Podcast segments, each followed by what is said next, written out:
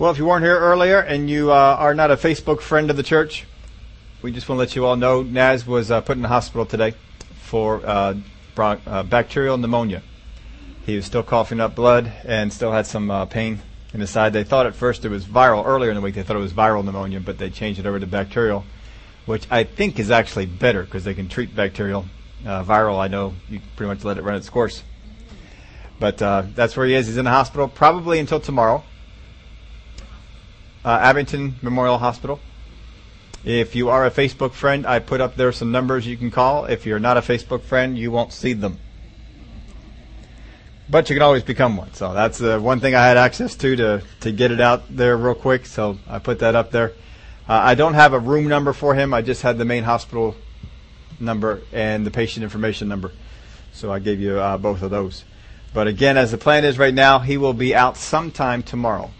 Not exactly sure when that would be, or if they will change plans on on any of that. But for right now, he'll be out sometime tomorrow. And of course, you know Naz loves being down all these couple of days. oh man. Well, turn over to Luke chapter seven. We're going to be in a little different story than what I announced. I did announce that we would be in the ten, uh, ten virgins. But that's putting us a little bit later in the parables than we want to be following through Matthew. So we're skipping over to some of the others uh, here in Luke. And um, I'll determine what exactly we want to get into because actually the ten, ten virgins are end time parables. And we may have already covered them pretty recently. I know we covered the bulk of the end times parables. I'll have to look up to see. I couldn't find anyway that we had covered the ten virgins any more recently than the year 2000 or 2002. I forget which one. One of those. But it was about it eight years since the last time that I had in my notes that we covered it. So we may get into that one. That's why I originally had that down. But we're getting uh, later on in the Jesus ministry, so we want to before we get too late in it, we wanted to go back and to do this one. Not trying to necessarily going through these things chronologically, just trying to take groups of them as they are together. But here we're over in Luke's parables. Now Luke has a total of 35 parables that he tells in his gospel. 19 are unique to the gospel of Luke not told anyplace else. The other ones, the other 16, are told in at least one other gospel. Luke's parables are known as the intermediate parables or parables from the second period of Jesus' ministry. Now, that means a whole lot to you, but it just gives you a you know uh, perspective on, on some of this. In this story, we have the character of Simon, who is a Pharisee, and he is used, and sometimes this is confused with the Simon of Matthew 21, also in Mark 14 and John 12, but it is not the same Simon. Just understand, Simon is a pretty common name. You know, just be like uh, uh, John, uh, Bob, uh, what are the Sue? All these are you know real common names. You have a lot of people that are named that, and apparently there was a lot of folks named Simon back in this day. So you see Simon here. It's not necessarily the same Simon as the one that's over there. Uh, in Luke's account, this this took place in Nain, and the others were in Bethany. So that's exactly how you know why it's a different Simon. The guy can't have a house and reside in both places, so it is a different different guy. Uh, the l- woman in the parable is not named and there's been a lot of speculation. A lot of times people have come up with things as to who this woman would be, and it sounds real nice and it sounds real fun, and you, you know you get some real nice nice things out of it. Some of them want to tie in the Mary, the sister of Lazarus. However, the Pharisee identified this woman as a sinner, and Mary, the sister of Lazarus, is of the Holy Family of Bethany. Probably not a person that you would identify as a sinner even if she was. I don't know that you, that you would necessarily do that. So it is not uh, Mary, Lazarus' sister. Again, this didn't take place in Bethany. It took place in a different city. Uh, there's also speculation about Mary Magdalene, that is Mary Magdalene. But that's not fair to say about Mary Magdalene. If it was Mary Magdalene, more than likely they would have identified her as Mary Magdalene. And uh, a lot of times people have put uh, uh used her name for people that are just sinful people. But that's not necessarily right. We don't know that it was her. This is an unnamed woman. She does not have a name. For us to put a name on it is outside of the context of what's going on. If the person's name mattered, we would have been told. so this is just some unnamed woman. And it's not that, you know, women aren't deserving of having their names told. There's unnamed men in the Bible as well. So we get it on both sides. So now we have those, uh, those things taken care of. We have an invitation to the meal.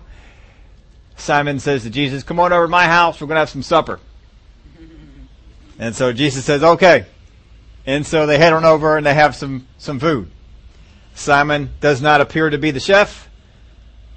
Someone else seems to have done the cooking. He just came on in and sat him down and relaxed and enjoyed himself. Whether it was his wife, whether it was someone who came in and made the meals for, uh, we don't know. And it does not matter because it's not in the story. Verse 36, then one of the Pharisees asked him to eat with him, and he went to the Pharisee's house and sat down to eat. And behold, a woman in the city who was a sinner, when she knew that Jesus sat at the table in the Pharisee's house, brought an alabaster flask of fragrant oil. I'm not real sure how exactly she got into the house, or why a person just walked on in, or whether they're just out on the porch eating. You know, they don't have screens, they don't have glass, so the same bugs that can get inside the house can get outside the house. so it's no big deal. You know, some of us, we want to make sure we're in a screened in porch, or, you know, in a, if you're going to have a meal in the kitchen where there's windows that surround and and uh, things like that to keep the bugs out. Well, they didn't have all that sort of stuff, so it could have been that they had an outside porch and maybe they were eating in there. Whatever it was, she knew that they had sat down to eat, and she came on in, and apparently was able to to do so. And stood at the at his feet behind him, weeping. And she began to wash his feet with her tears and wipe them with the hair of her head. Now, the term there began to wash his feet with her tears is not actually what it says. It's a little bit more basic than that. It just basically says that she wet his feet with her tears. The interpreters put in there that she's washing them, but that's not necessarily her action. She is doing that and then wiping them with her hair. So sometimes we get the idea that she came in with the purpose of cleaning Jesus' feet using her tears and her hair. But I don't know that too many people would come in with that kind of a plan, thinking that I, they would cry enough to have enough water to do that. If, mm-hmm. if your purpose was really to clean the guy's feet, come on, bring some water. you know, bring a towel, bring a washcloth, bring something like that. And she surely would have done that. So it just seems to be an emotional aspect of the moment to where she's caught up and she is crying. And as she's crying, Jesus' feet were still dirty because they had not been washed when he came in. And as they were still dirty and her tears uh, dripped on his his feet, more than likely she is seeing, oh, I have marked his feet with my tears. And therefore used her hair to kind of smudge away the marks that she had made with her tears. It's probably more of a thing that, like that that's going on than, um, than an actual purpose of coming in and trying to wash the feet. Again, if, if she knew that Jesus was there, she's waiting for the opportunity. She brought the alabaster of oil. If she wanted to wash his feet, she would have brought some water. it's not that it meant so much more to Jesus to have someone wash his feet with tears and to wipe them with her hair. That's just um, what she had available, and because I, I think it's just from what's going on here, she just, oh man, I marked up his feet with his tears. They're going to look funny. Well, we'll see if we can kind of knock that off. I think it was more something along those lines, but again, we get to heaven, we'll find out what's going on. We can actually sit down and ask her. She probably is not number one on your list of people that you have questions for, right? There's probably a few others that you have in there. You know, uh, Paul might be up there, Peter might be up there, um, uh, Daniel. You know, some of these other guys. Maybe Moses. Maybe, and after you make your way around to all those other folks, maybe you find the woman and you say, "Oh, I have a question for you." then you can ask her. But anyway, it's not that big a deal. But just don't get this idea that she came in with the intention to wash his feet. She just wet them with her tears is really all that the text says. She wiped them with her with her hair and the head, and she kissed his feet and anointed them with the fragrant oil. Now, when the Pharisee who had invited him saw this, he spoke to himself. Boy, how many times people speak to themselves and Jesus just picks right up on it. I mean, just don't talk to yourself. If Jesus hears people when they speak to them themselves, don't you think God hears it when you speak to yourself? So just be careful what kind of things you say to yourself because God's listening. and he can hear. If Jesus could hear, God's hearing. So don't just think, well, I gotta be careful what I say out loud. Don't be talking to yourself like that. Don't be having those pity parties where, what was me? You know, and telling uh, yourself why you're so good and God's not been so good to you because this and this happened. He's hearing you. May as well just say it right to him. Yeah. For all the, all the good it'll do, say to yourself. But this guy thought it would be alright. He's in the presence of a prophet. Now, he's looking at, he understands he's in the presence of a prophet. But the prophet doesn't pick up that the woman is a sinner in his mind. So if the prophet doesn't pick up that this woman is a sinner and he knows that the woman is a sinner, well then certainly he's not going to pick up what I'm thinking. So he just sits there. Now sometimes, you know, you're looking at people and you watch people and you can, you can hear what they're thinking just looking at them. You ever been there with that with people? You can see that expression that comes on their face and, oh, I know what you're thinking. they don't have to say it out loud. They said it with their face. They said it with their eyes, their expression on their face, all that sort of thing. Maybe there was some of that going on, but it seems with Jesus that it just happens all that too often. Now when the Pharisee who had invited him saw this, he spoke to himself, saying, This man, if he were a prophet, would know who and what manner of woman this is who, who is touching him. And she is a sinner. And Jesus answered and said to him, Simon, I have something to say to you. Oh, well then teacher, go ahead and say it. You got something to say? Go ahead, go ahead and say it. Because I said this to myself, I didn't say it out loud. he's not thinking of Jesus, because obviously he's not a very good prophet. He doesn't even pick up that this woman's a, a sinner. Now the woman had an alabaster of oil. Uh, it was fragrant. It was probably costly. But it doesn't say that the woman was poor. How many of y'all know that sinners aren't always poor? Sometimes the reason they're sinners is the way they got rich, the way they got some money. So it doesn't say that she was a poor woman, it just said that she was a sinner. so we don't know how much money she had. She may have had a lot of money, whatever it was, but they knew that she was a sinner. And it doesn't say what kind of a sinner she was. We don't know if she was a prostitute.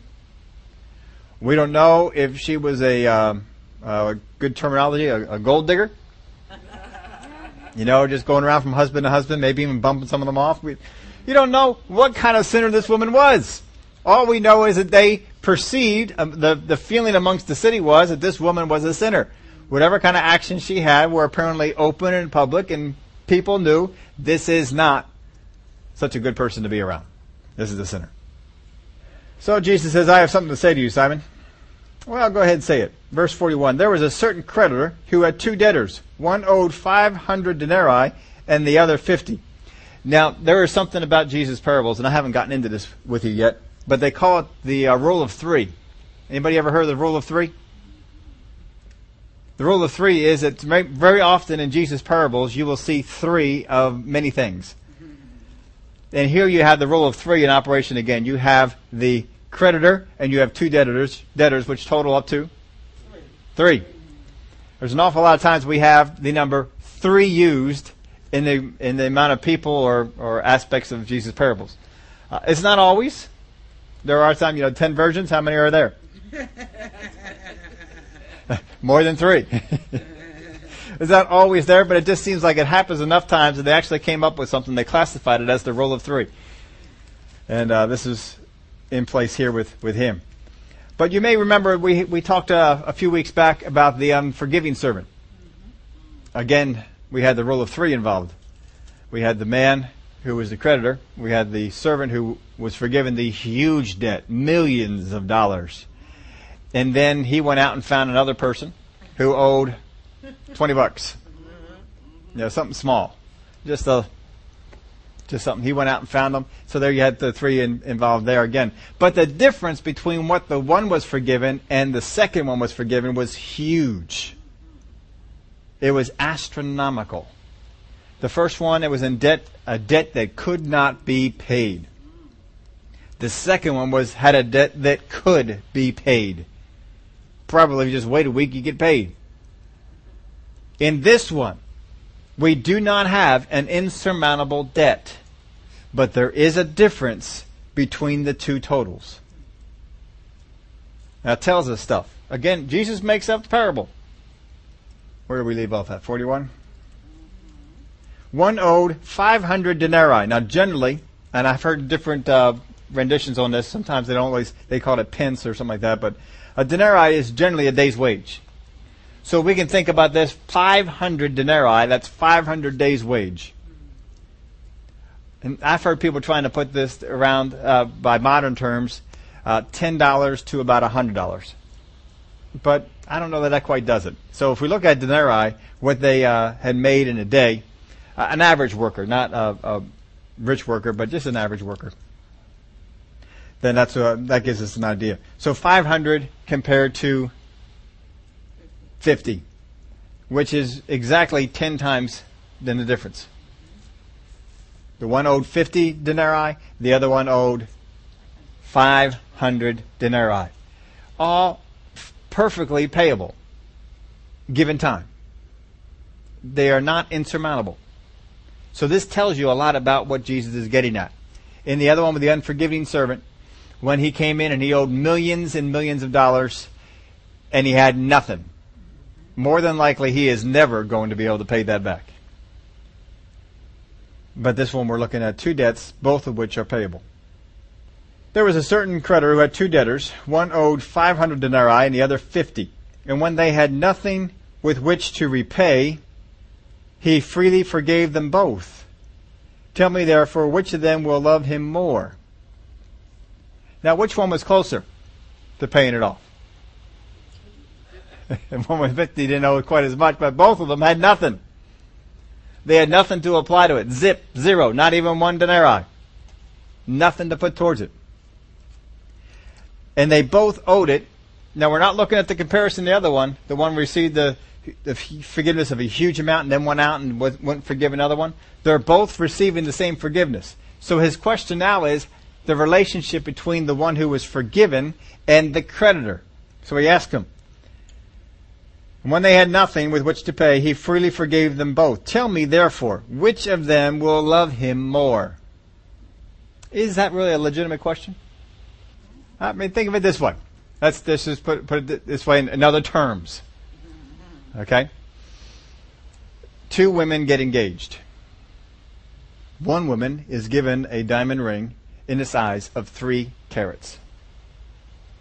The second woman is given a diamond ring in the size of a quarter of a carat. Which one loves their husband or husband to be more?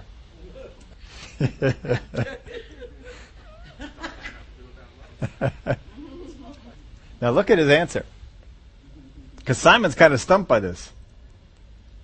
I suppose the one who was forgiven more. You're not giving me anything on which to base this on. I don't really know the relationship that the creditor had with them, all I know about is what they have forgiven them. And probably from Simon, the way he answers this, he's kind of saying, well, I don't know if that's enough necessarily to base how much they love the person. But if, if you want me to answer based on what you told me, I'm supposing the one who was forgiven more. Just like we would say of the people that are engaged, well, it's not quite right to say that the one who got the three carat diamond ring but if that's all you're going to give me to base it on, you know, what can I say? So I says, all right, I suppose, I suppose that one, the, you know, the one who, uh, who's forgiven more. Then Jesus says this, you have rightly judged. So it is okay to love the husband to be more who gives you a bigger diamond ring. Right? Oh man, we can have some fun with stuff, can't we? then he turned to the woman and said to Simon, Isn't that odd? He turned to the woman. So he's looking at the woman. But he says to Simon, Talking to you over here, but I'm looking at her. Is that a little bit odd? Looking at the woman, but I'm talking to Simon. Now you know he's talking to Simon because he says, Do you see this woman? He's looking right at her. Do you see this woman? I entered your house. You gave me no water for my feet. But she has washed my feet, or again, wet my feet, with her tears and wiped them with the hair on her head. You gave me no kiss. But this woman has not ceased to kiss my feet since the time I came up. You did not anoint my head with oil but this woman has anointed my feet with fragrant oil. Now this is part of the custom. We don't do these things, and so you know sometimes it's not part of our custom, and we lose lose sight of. it. We don't wash people's feet when they arrive at our house. It's not our custom. It was there; they all walked in sandals. So this was part of their custom. This is the thing that they do. If somebody comes to our house, some of the customs that we have is we take their coat. You you you have a couple of, of stock greetings that you generally do with people. You know, hi, how you doing? Did you have a good trip over here? We have customs like like they do. It's just we have different customs. But this is what they did. We wouldn't think of a person coming into our house. Oh, hang on a minute. I've got some oil. Let me anoint you it's just it's not something that we're we're thinking about. Now, if I come over to your house, do not try and pick up this practice, because I'll probably leave. I'm also not used to that custom, so you know, wouldn't necessarily come over all that well. but this was their uh, custom. Again, it's an Oriental society. Uh, they had the washing of feet, the anointing with oil, and the greeting with a kiss. This is the thing that they did. It's not what we do. We're not an Oriental society but it is something that they would do. And so he, uh, Jesus is not offended that these things were not done. He doesn't bring this up that these things were not done. Jesus is always looking at the situations that he's in and seeing what in this situation can I relate the teaching to. And this woman came on in, this sinner, and he, he noticed that she was washing his feet and so to speak, even though just basically wetting them with tears and wiping them dry again with her hair. Anointing, kissing the feet, and so forth. And he took that and related it to the normal customs that Simon, for some reason, had not done. Now, Simon still has no idea where he's going with this. He identified who is probably the one who loves him the debtor more. But I put in your outline this. Did it take this woman to fill what was lacking from the hospitality? The answer to that is no. Jesus was always on the lookout for opportunities that were around so that he could use them in what he was teaching, what he was getting across. Now, as we look at Jesus' ministry in here, you're going to see a number of gifts, a couple of gifts that are being used. First off, we have the word of knowledge that's involved, don't we? He, by word of knowledge, he knew what Simon was thinking. By word of knowledge, he knew the manner of woman who was kissing his feet, anointing him with oil. He knew what manner of woman he was. Simon knew what manner of woman this was because he lived around her. He didn't expect Jesus to know what manner of woman he was because of being in the town. He expected Jesus to know what manner of woman this was because Jesus was a prophet. And since Jesus allowed her to do this, he must not know what manner of woman that she was. So to Simon, to have someone of this stature, this sinner minister in this way was something that Jesus should never have had a part with. Now remember the question which one would love the creditor more? And he says, I suppose the one who was forgiven more. And he says, You answered right. That is correct. Again, Jesus set up the question. He only gave a couple of facts. Nothing else was known. So we had the word of knowledge, we have prophecy, and we have teaching. All these things are being involved in this little get together here, yet no time do we ever see Jesus' voice change, him drop into King James English, or any such things of that nature. He's just, you know, being a regular folk, being a regular guy. So you did not anoint my head with oil, but this woman has anointed my feet with fragrant oil. Therefore I say to you, her sins, which are many, are forgiven. For she loved much, but to which little is forgiven, the same loves little. Then he said to her, now he hasn't changed where he's looking. Where's he looking? He's looking at the woman. He hasn't changed. He has not started looking over at Simon. He's looking at the woman. Your sins are forgiven. And those who sat at the table with him began to say to themselves, Who is this who even forgives sins. We had this come up before too, didn't we? Then he said to the woman, Your faith has saved you. Go in peace. Now, does Jesus forgive her sins? No. Look at the words that Jesus used. Jesus does not forgive her sins. He says, Your sins are forgiven. He is stating a fact, is he? Is he not? He is simply stating a fact. They assume he has forgiven the sins. But what he is doing is he is looking at the situation and saying, Your sins are forgiven. Because of whatever, whatever it is that he observes, which he tells us about later on. Your sins are forgiven. Now they get mad and they get upset. Who is he to forgive sins? But the woman doesn't. The woman doesn't get upset at Jesus for saying this. She could have made the same assumption that the Pharisees did. Now Jesus does say when the remember when the guy was dropped through the roof and he says your sins are forgiven? Mm-hmm. And they all got upset and he says to them so that you may know that the son of man has power on earth to forgive sins I say to you rise up and walk. And there he actually attests to having the power to forgive sins. But he doesn't say any of that here. All he says is your sins are forgiven. When he says over here in verse 50, he says, Then he says to the woman, Your faith has saved you. So what was it that brought about the forgiveness of her sins? Was it Jesus declaring it? It's her faith. Her faith. Her faith brought the forgiveness of sins. We'll get more into that here in, the, in just a little, little bit.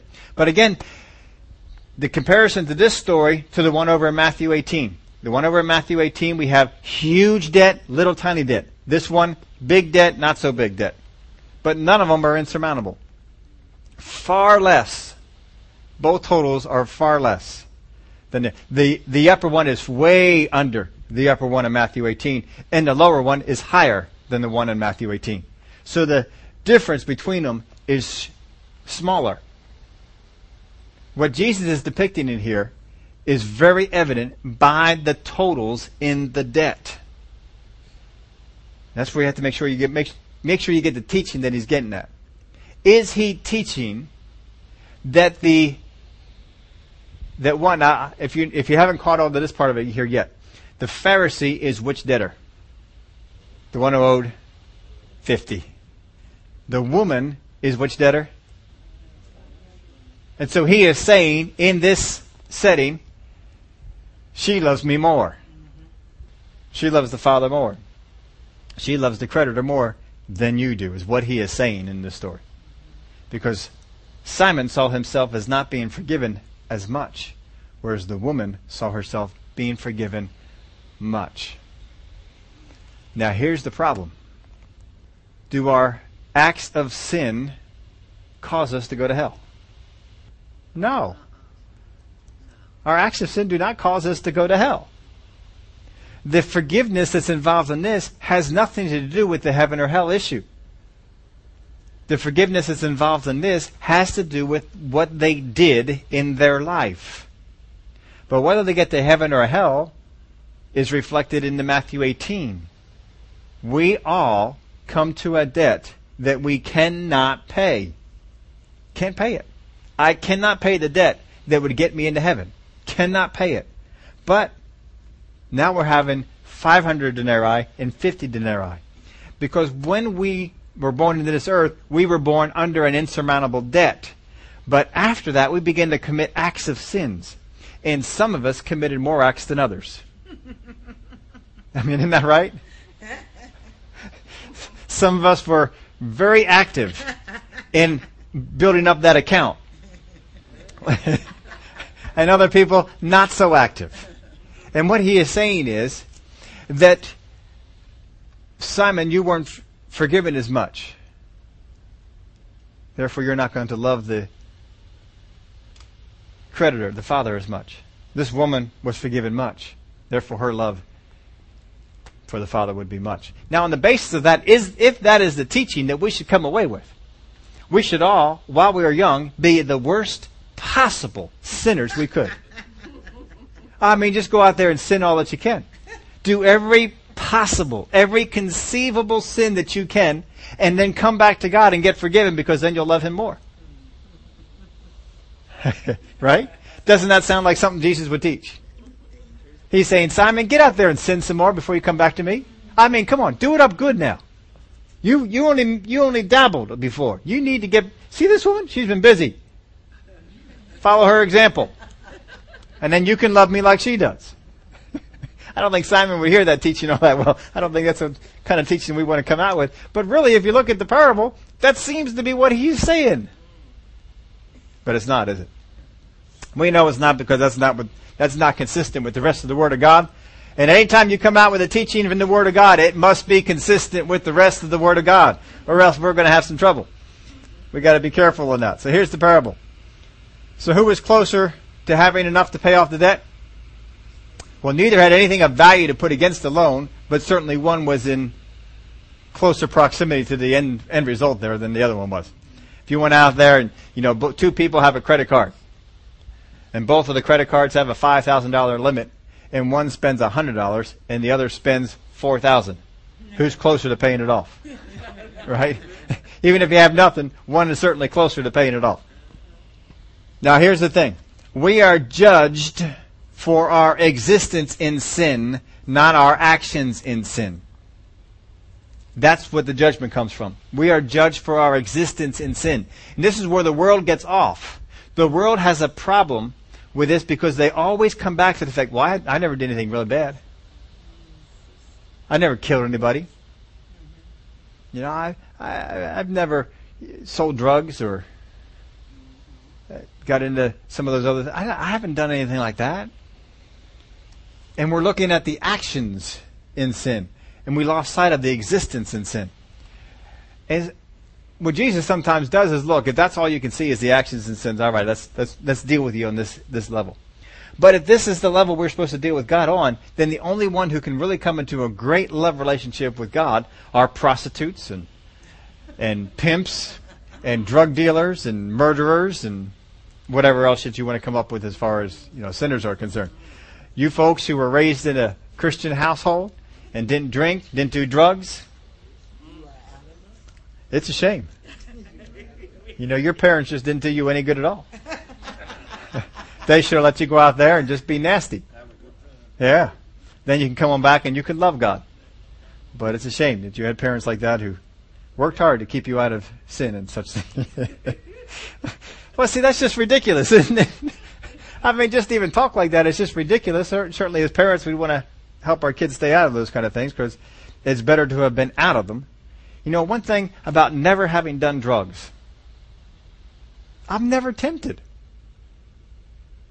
I mean, drugs can be going on around me. You know how much temptation that has for me? None.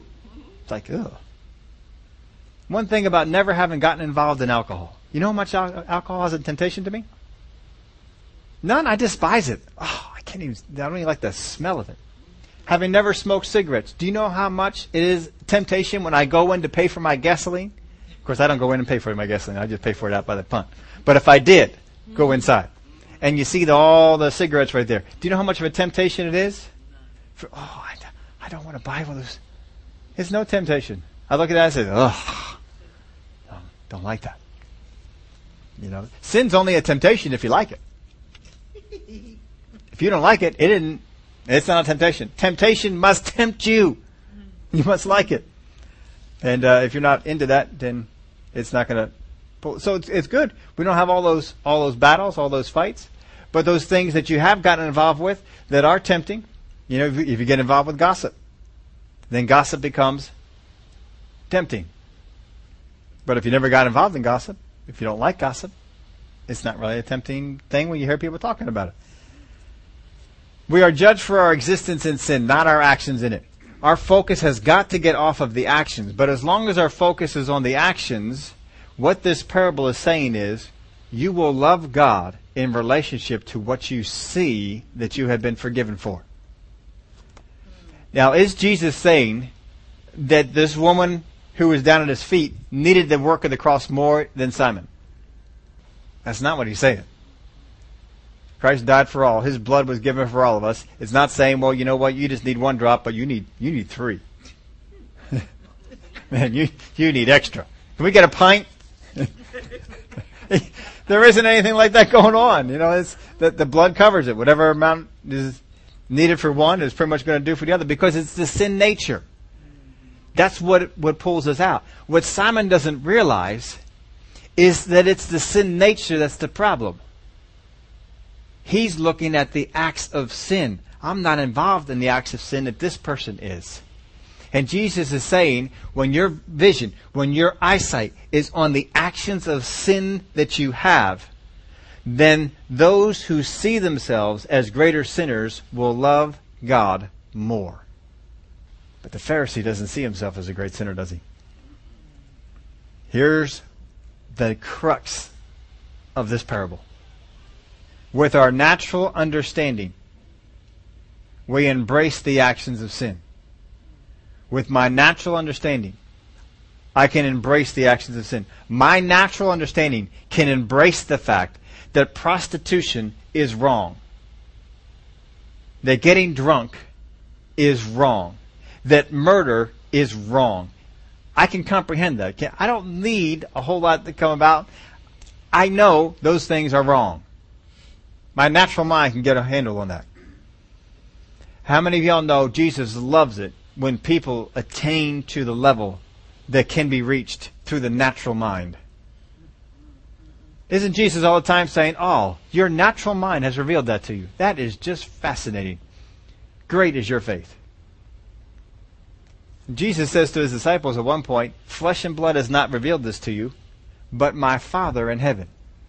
And then he began to teach them about what's going to happen when he goes to the cross. He changed his teaching based on where they got revelation from. As long as we operate on the level that we see one person in debt 500 and the other in debt 50. I will operate on the level that what I perceive to have been forgiven for is the degree to which I will love him. But that is a natural understanding. That is something I can do with my natural mind. What he wants us to do is to get beyond that. But with our spiritual understanding, we embrace the consequences of our sin nature. In Matthew 18, the consequences of our sin nature was to take on a debt that we could not pay. In what Jesus is telling the Pharisee here is, until you get out of this mentality, he's not speaking to the woman. The parable is for Simon, not the woman. Jesus does not see the woman having an issue with this. She only sees Simon, because it's Simon who says in his heart, if he knew the manner of woman, the woman never says, if he knew the manner of man, he would not eat in this house. she doesn't say that. It's Simon. Jesus perceived that Simon says this. Jesus speaks to Simon. He looks at the woman, but he speaks to Simon, not to the woman. Everything about this parable is directed at Simon because the problem is with Simon, Simon not the women. This problem that he's addressing is not with everybody. It is with those people who look at this one over here. Well, they're a worse sinner than I am. Thank God I'm not like that woman. Oh. Thank God I'm not like that guy over there. Oh man, if I would be like that guy. As long as I keep comparing actions of sins, then I will only love God to the level of which I have seen that I am forgiven. But with our spiritual understanding, we embrace the consequences of our sin nature. With my spiritual understanding, I understand that I have been forgiven an unpayable debt. And because of that, I go off and I forgive other people. $20 debts, even 30 and $40 debts. And I don't care much about it because I was forgiven an insurmountable debt. I was, I was forgetting huge, huge debt. We cannot even fathom all those millions of dollars being owed to someone and not having a dime. Not even being able to say, I'll pay a hundred dollars now. Nothing. Nothing at all. But with this one, again, the problem was not with the woman. It's with the, with Simon. It is not, not that only those who sin more that can love him more, but those who understand what we were saved from will love him greatly and never see themselves as better or more deserving than another. That's what we have to get into. This is the problem that Jesus is addressing. Simon sees himself as more worth Jesus' attention. Simon sees himself as, I deserve to be here at the table with Jesus. What does this woman think? Coming in here to this place and doing this sort of stuff? Who does she think she is? He sees himself as better. If we have this mentality that says, well, I'm better than that one, folks, we are on Simon's level. And all we can understand is $500, 500 denarii debts, and 50 denarii debts. And I'm trying to see, well, I'm only in the 50. I may not have anything to pay, but I've only been forgiven 50. Uh, they've been they racked up quite a bit of a debt there. What we do and how we treat the Lord is a direct reflection on how much we really love Him. Isn't that what it is? What we do and how we treat the Lord is a direct reflection of how we really love Him. Would you say that the the man who buys his fiance a three carat diamond ring loves his bride to be more than the man who bought a quarter carat diamond ring? You wouldn't say that, would you? You would want to look at how the man treats the woman. Because how the man treats the woman tells you how the man loves the woman. Not the ring he bought her. Because some men who bought three carat diamond rings for their fiance treat them like dirt. But some men who only only could have all they everything they could, quarter carat, all they could afford, and they presented that with all the pride that they could possibly put out there, and uh, worked hard, and I got enough, and and but they treat that woman differently. What we do and how we treat the Lord is a direct reflection on how we really love Him. How Simon saw the woman was a direct reflection of how much Simon loved God. How the woman treated Jesus is a direct reflection of how the woman loved God. It's the actions. In Matthew 25 and verse 40, in another parable, and the king will answer and say to them, Surely I say to you, inasmuch as you did it to the to one of the least of these my brethren, you did it to me. Inasmuch as you thought ill of that woman who sat there and wet his feet with her tears and wiped them with her hair, and anointed him with oil and kissed his feet. Inasmuch as you thought about that one, is how you thought about God the Father. The contempt you felt in your heart for this person is the contempt you felt in your heart for God the Father. And as much as you did it to the one of the least of these, my brethren, you did it to me. A few verses down to verse 45. Assuredly I say to you, and as much as you did not do it to one of the least of these, you did not do it to me. So whatever I do or whatever I don't do to the least of these brethren, I do it unto him. And what Jesus is saying, in my opinion, as far as this parable is concerned, is he's looking at Simon and he's saying, Simon, all you see is the natural. You've not seen the insurmountable debt that every single person paid. Without it being paid, you would have gone directly to hell. You're just looking at your acts of sin, and you have determined that your acts of sin are less than this other person's acts of sin. And because you see your acts of sin as being so low, the love that you have for the Father follows suit. But you need to get beyond that. And you need to go back over to the Matthew 18 and understand that you were forgiven an insurmountable debt that should have an effect upon every single person you come in contact with. How conscious are we in our common courtesies to the Lord? How conscious are we when we meet up with the least of these, my brethren? Do we begin to think, oh, contempt? Do we begin to think, Oh, that person shouldn't have done that to me. Oh, that person shouldn't have acted that way. Oh, they shouldn't have done. No, we are not to have these kind of things come in because we're losing sight of what's going on. Love the Father. Walk in love to the Father. You walk in love to the Father. You walk in great love to the Father. Not natural love, supernatural love. There is a difference when the disciples followed after natural revelation and when they followed after supernatural revelation under natural revelation, Jesus says, Beware of the leaven of the Pharisees, and they look to each other and they say, Oh, we forgot to bring bread. Oh, we forgot to bring the bread. Oh, we should have brought the bread. And Jesus says to them, Yeah, that's what I meant. You got it. Good job, guys. He says, What are you thinking about bread? Weren't you there? How many baskets did you pick up when we fed the 5,000? How many baskets did you pick up when we fed the 4,000? Don't you get it yet? And they're saying, oh, oh yeah, yeah, okay. We, um, we got it now. Mm-hmm. Look at each other. You get that? I have no idea what he's talking about.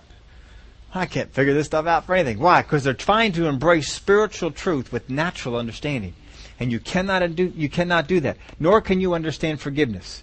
If you love the Father based upon what you see that you have been forgiven, then your love will hit a limit. The woman who was washing his feet and anointing him with, the, with this alabaster of oil was not looking at how much she was forgiven compared to someone else. She simply was loving God. She wasn't taking effect and, in all these sort of things. She had gotten beyond that. And so he says to her, Woman, great is your faith. How's her faith involved? How is her faith involved in washing his feet? Oh, I'll tell you what. How many people that see themselves as sinners, that are seen as sinners from the world, would ever come to the feet of Jesus? Would ever come there and say, I deserve to be here? How many women with an issue of blood ever thought, Who am I to come up and touch Jesus' garment? How many of the centurions do we know who come to Jesus and say, Come to my house? And as he gets close, he said, No, wait, I'm not worthy for you to come. Just say the word. But Jesus would have come. But he stopped them. Oh, too often, folks, we're, we're, we're stuck in the natural. We're looking at things in a natural realm. And because we're looking at things in a natural realm, natural stuff gets in the way. And we get offended at people. We get hurt. You get offended at people, folks, you're getting offended to God. Whatever you do, the least of these, my brethren, you do it unto. So if I get offended by the least of these brethren, what do I get offended at? I'm offended at God. If I love the least of these, my brethren, what am I doing? I'm loving God. You got to keep loving God. Because you just don't know what happened. The Simon thinks he knows what's going on with this woman, but I bet he has never one time pulled her aside and said, What's going on? Everybody's saying this and this and this about you, but you know, what's going on? I'm here, I'm a Pharisee. You know, we're, we're here to teach people the Word of God and help people out. I want to help you out of the situation. What's going on with your life? Oh, I'm so glad that you asked. Here's what's going on. but that didn't happen. Simon sat at a distance and said, Oh, that's a sinner. Man, we want to get away from that one. Jesus would get amongst the the, the tax collectors and the publicans and the harlots and the prostitutes, and they would look at him and say, What's he doing? Fellowship, socializing with people like that? Why is he doing that? And Jesus say, It's not the well that need a physician, but the but the sick. See, we're not we're not branching out beyond the natural scope of things. We've got to branch out beyond the natural. We've got to get into the supernatural. And first off, I understand no matter what it is I come up against, I have been forgiven an insurmountable debt. And if you look at an insurmountable debt, let's just pull a figure out of the hat, $50 million. Now, for some people, that's not insurmountable. For most of us here, it's, it's, pretty much insurmountable. But if you want, we can just step it, step that up a, a bit. Now, you know, we've thrown a lot of numbers around in this economy and stuff like that. You know, it seems like a trillion dollars is nothing. So why don't we just say $150 trillion? The I owe $150 trillion. And then I, I stumble upon an IOU of 500 denarii. Oh, that, that broke it. Mm-hmm. 500 denarii. Man, I don't know if I can take, I don't know if I can fix this. I just put another 500 day's wage on that $150 trillion bill. I mean, most of us in our lifetime will never spend a trillion dollars total. Well, I thought it was so funny earlier in the you know last last while when we uh, the government passed what was it some kind of a four trillion dollar uh, bill spending bill, four trillion dollars. And then, you know, people in the, in the country is, oh, that's so much money. Oh, that's too much money. And so they all had this a nice little meeting, and they came back and say, we made a hundred million dollars in tax in cuts. We just, I mean, we really, we cut this thing down. We went from four trillion to one hundred million dollars less. than $4 trillion. what do you do? Are you serious? and they, they actually sold that. They were real proud. We trimmed off a $100 million. Do y'all remember that? Hun- And that was a figure. It was $100 million they trimmed. They came out there proud. We got $100 million trimmed off of that $4 trillion. Don't think that's going to help out a whole lot. Can you imagine having something that big that $100 million won't? But see, when we get all focused on this thing, and the devil comes up to us and he says, Don't you remember when you were young? You were doing these kind of. Oh. What's the matter if you were in an insurmountable debt? What's another 500 bucks?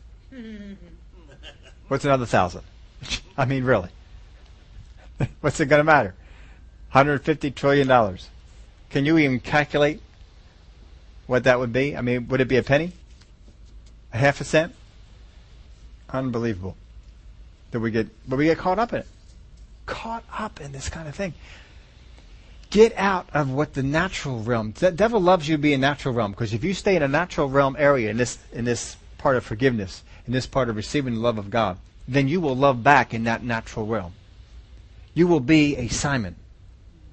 He doesn't want you to be a Simon. You see, the best example of love in this story is not the woman. She is not the best example of love. She is never held up as an example of love in this story.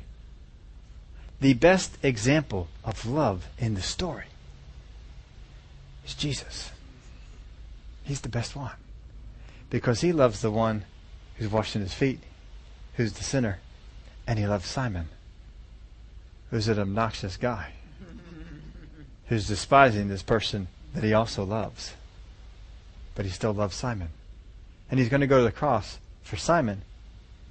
He's going to go to the cross for the, for the woman. Jesus is the best example of love there. And out of Jesus, you don't ever see contempt for the woman or contempt for Simon.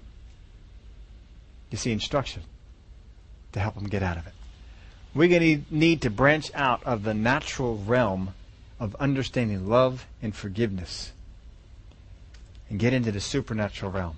And if you fully get into the supernatural realm, you will not be able to be offended. You will not be able to be offended because you simply understand how much was done for you. What was done on your behalf. And you know what? Nobody can do anything to me that's anywhere close to what I did to him. Before I ever reached out and loved to him, he loved me. He loves the Simons, and he loves the woman with the alabaster of oil. He loves them all. And Jesus doesn't look contemptuously at any of them. He's the example we are to follow. Let's get out of the natural area. Let's get into the supernatural area. Because we get into that, and you will never fall into that thing that who's going to love him more, the one who was given forgiven 500 or the one who was forgiven 50? Because the person who was forgiven 50, like Simon, would stand up and say, wait a minute. I was never forgiven a 50 denarii debt. I was forgiven an insurmountable debt. I was forgiven a huge amount. I couldn't even pay it back. What are you talking about? 50. Or Simon might say, Am I the 500 one? Is that me? I'm probably the 500 one. Is she the 50? but Simon, he couldn't get there because he was caught up in the natural realm of this thing. Get out of the natural realm. Don't follow after the example of the woman, though certainly a better example than Simon. The best example is Jesus. Father, we thank you for the great example that Jesus was. Oh, one who could love a Simon as much as the unnamed woman in this story. One who could let one who was a sinner come in and minister to him, and let one who saw himself as righteous feed him dinner. His goal was always to minister to everyone that he could. And he didn't get offended at either one of them. He just reached out to them the best way that he could. Father, we thank you for such great stories, parables that we can learn from. We thank you for such a great example, our Savior Jesus. In the name of Jesus we pray. Amen.